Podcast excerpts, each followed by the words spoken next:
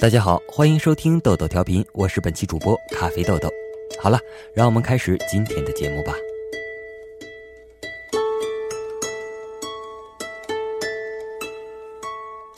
他十岁的时候，男孩二十五岁，他是他父亲门下的研究生。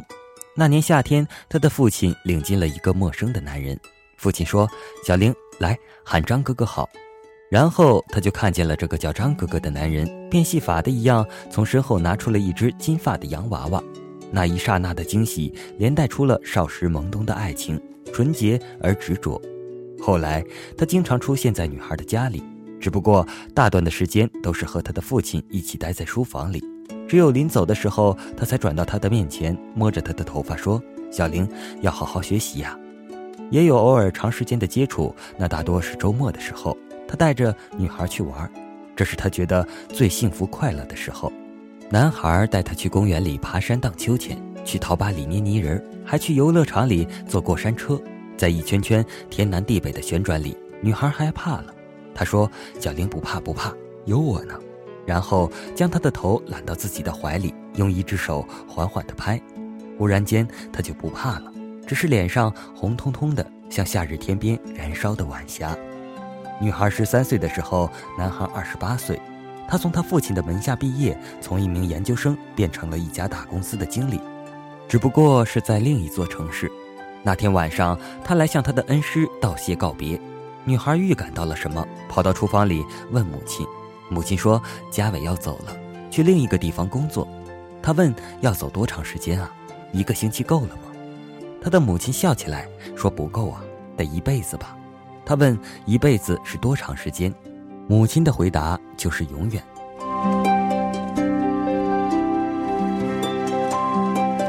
吃饭了，母亲在门外喊，他不回答。一个人在房间里对着词典里的“永远”流眼泪。他听见母亲的嘀咕，说：“小玲怎么了？不会是生病了吧？”然后他听见了那个熟悉的声音，说：“小玲，快出来呀，看我给你带了什么东西。”他经不起男孩的劝。跌跌撞撞地跑去把门打开，然后这个他喊作张哥哥的男人变戏法一样从身后变出一支钢笔来，黑色的笔身和金色的镶边，挂钩上有一颗亮晶晶的水钻。他说：“小玲乖乖的把饭吃完，我就把这支笔送给你，好不好？”他跑到桌边坐下来，大口大口地扒碗里的饭，然后他的手里就有了那支漂亮的钢笔。他躲到房间里，细细的去看，一遍遍地抚摸。然后用他最心爱的手绢一处处擦起来，即便是最细小的接口也都不漏过。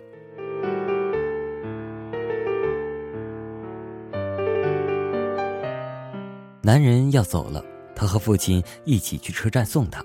父亲把他喊过来，说：“张大哥要走了，你怎么不说话？”他低着头，将一只脚放到另一只脚的后跟上，蹭来蹭去。火车开了，父亲举起手对着窗口里的他告别。女孩却忽然追上去，在慢慢启动的车窗前问他：“以后我可以去找你吗？”男人在车窗里笑说：“可以呀，你大学考来这里吧。”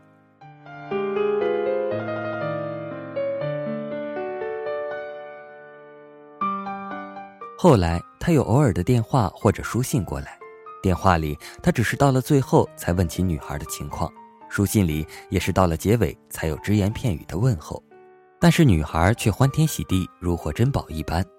女孩告诉他，她正努力学习，准备以后考到他那里去。他在电话里笑着说好，或者在信的结尾说：“到时候我去接你。”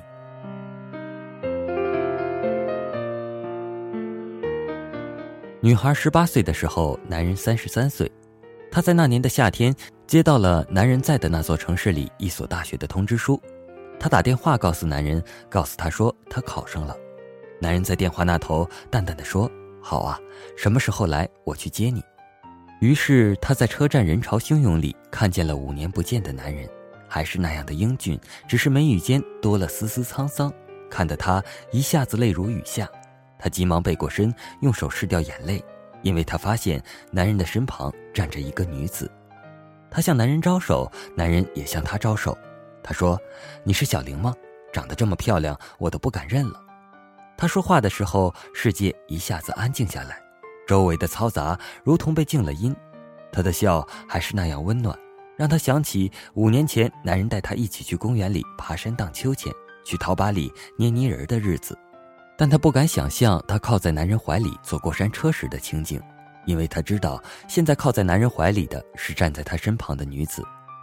男人介绍说：“小玲，这是我的妻子香雪。”然后又说：“香雪，这就是小玲，我恩师的女儿。”他的妻子笑起来，伸过手拿下女孩肩上的挎包，说：“嘉伟常提起你，说他带你去公园里爬山荡秋千。他说你特别怕坐过山车，是吗？”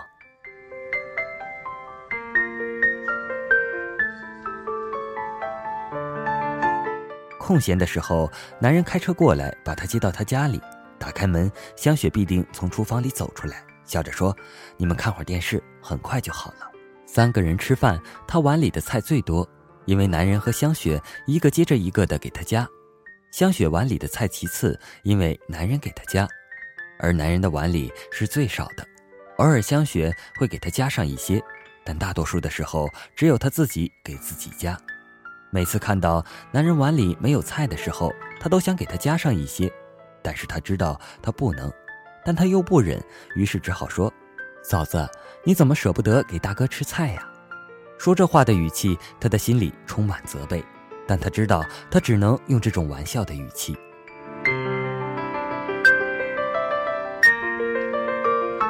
女孩的美丽与善良迅速在学校传开，一切关于她的话题都是最抢手的，这自然包括她在这座城市有一个姓张的大哥。每当男人的车停在学校门口的时候，一大批男生眼里流出的都是嫉妒，但他们仅仅只是把他当做女孩的大哥。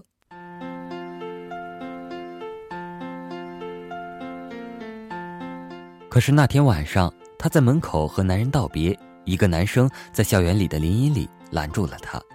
他以为男孩要向他表白，这样的情况他遇见的太多了。可是他听见男孩说。你难道能这样一辈子下去吗？他有他的事业和家庭，你是多余的。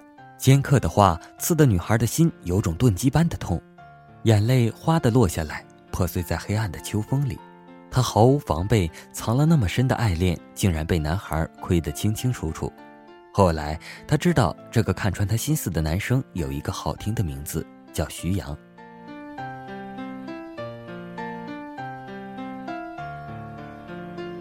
女孩二十岁的时候，男人三十五岁，整整十年过去了，她从一个小女孩摇身成了亭亭玉立的女子，那么快，那么神奇的，像当年她第一次看到男人，男人从身后变戏法一样的拿出一个金发的洋娃娃一般，时间忽的一下子过去了，无声无息。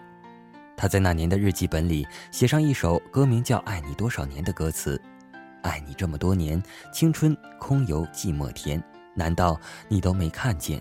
爱你这么多年，总是被你惹落泪。你要伤我到哪天？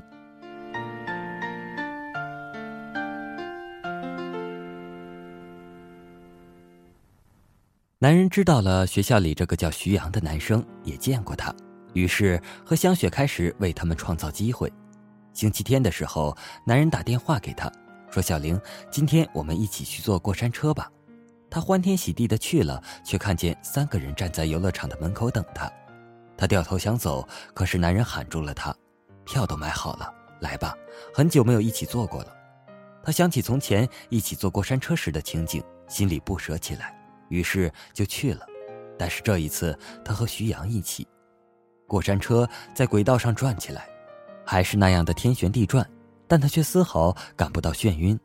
女孩的眼睛牢牢地看住身前那两个背影，一个靠在另一个的肩膀上，是那般幸福甜蜜的样子。忽然就落了泪，泪水四散开来，有的落在空气里，有的落在身上，还有的落在徐阳的眼里。徐阳不经意地拉住女孩的手，轻轻的一捏。女孩看住他，然后在风里听见他说：“哭过就好了，该放弃的还是放弃吧。”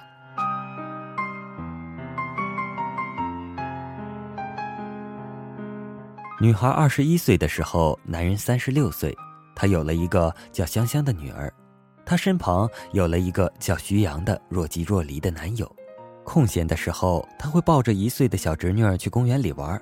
小孩子喜欢哭，但奇怪的是，只要她坐到秋千上，慢慢的荡起来，她就不哭了，咧开的红嘟嘟的小嘴笑个不停。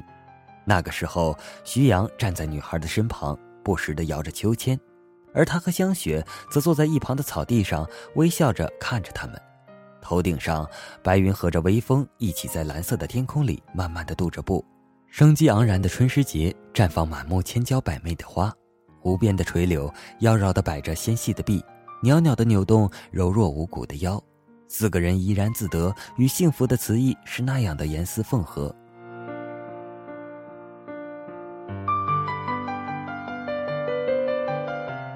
女孩二十二岁的时候，男人三十七岁。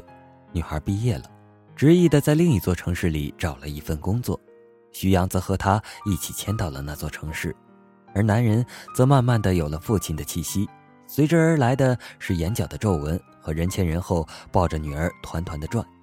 临行前的一天，他到游乐场里去坐过山车，徐阳要和他一起，他不让，只是让徐阳在出口处等他。车子渐渐快起来。在错综复杂的轨道里翻滚起来，然而失去方向的旋转，天南地北的眩晕，都没能止住他又一次的泪如雨下，一滴一滴的落在无名指那枚简单的戒指上。徐阳不知道，或者连他都没有注意到，这个简单的戒指上那颗亮晶晶的水钻，是他十三岁那年男人送给他那支笔上的。后来他将水钻取下来，跑到加工店里，让人把它镶在了这个环子上。可是十三岁时的情景经不起岁月的风吹雨打，何况当初男人送给她的时候本就没有附加这样一层含义，一直以来都是自己在编织着美丽的童话。如今他已经二十二岁了，时光流转里，他明白了一切，于是他告诉自己，梦该醒了。他把戒指取下来，近十年的风吹相随，在无名指的皮肤上已经留下了深深的凹痕。他细细地抚摸着那颗亮晶晶的水钻，一遍又一遍，然后伸出手，在最后一圈的最高处将它放开，而后那颗水钻消失在了他的视线里。车子慢慢地停下来，滑进终点。他抬头看见徐阳正一脸焦急地站在不远的地方，翘首期盼地望着自己。忽然，他明白了，有些时候，有些人之间，有些距离是永远无法弥补的。而有些时候，有些人之间从一开始就没有距离，只是很多时候，很多人都沉迷在了距离的美里，却忽视了身边最平实的幸福。于是他笑起来。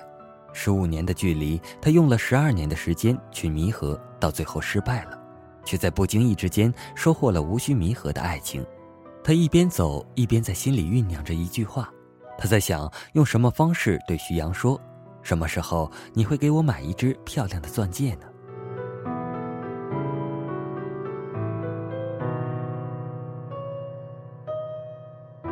女孩二十五岁的时候，他们身在不同的城市，渐渐失去了联系。男人的样子也渐渐失去了具体的面容，只剩下记忆里的轮廓模糊不清。女孩想，他大概再也不如当年那般高大英俊了吧。只是如今，虽然眼前没有了那时的他，却有了一个叫徐阳的年轻男人，同样的气宇轩昂。于是，在恍惚里，那根凹痕已平的小拇指就被他套上了一颗漂亮的钻戒，亮晶晶的，折射出徐阳眼底无尽的浓情，流连出女孩心里无尽的蜜意。女孩在那年的日记本里写上一首歌名叫《祝我幸福》中的词：一枚戒指在我眼前。是他的诺言，爱我永远。他的肩膀给我力量，终能将你放下。让我们握紧双手，昂首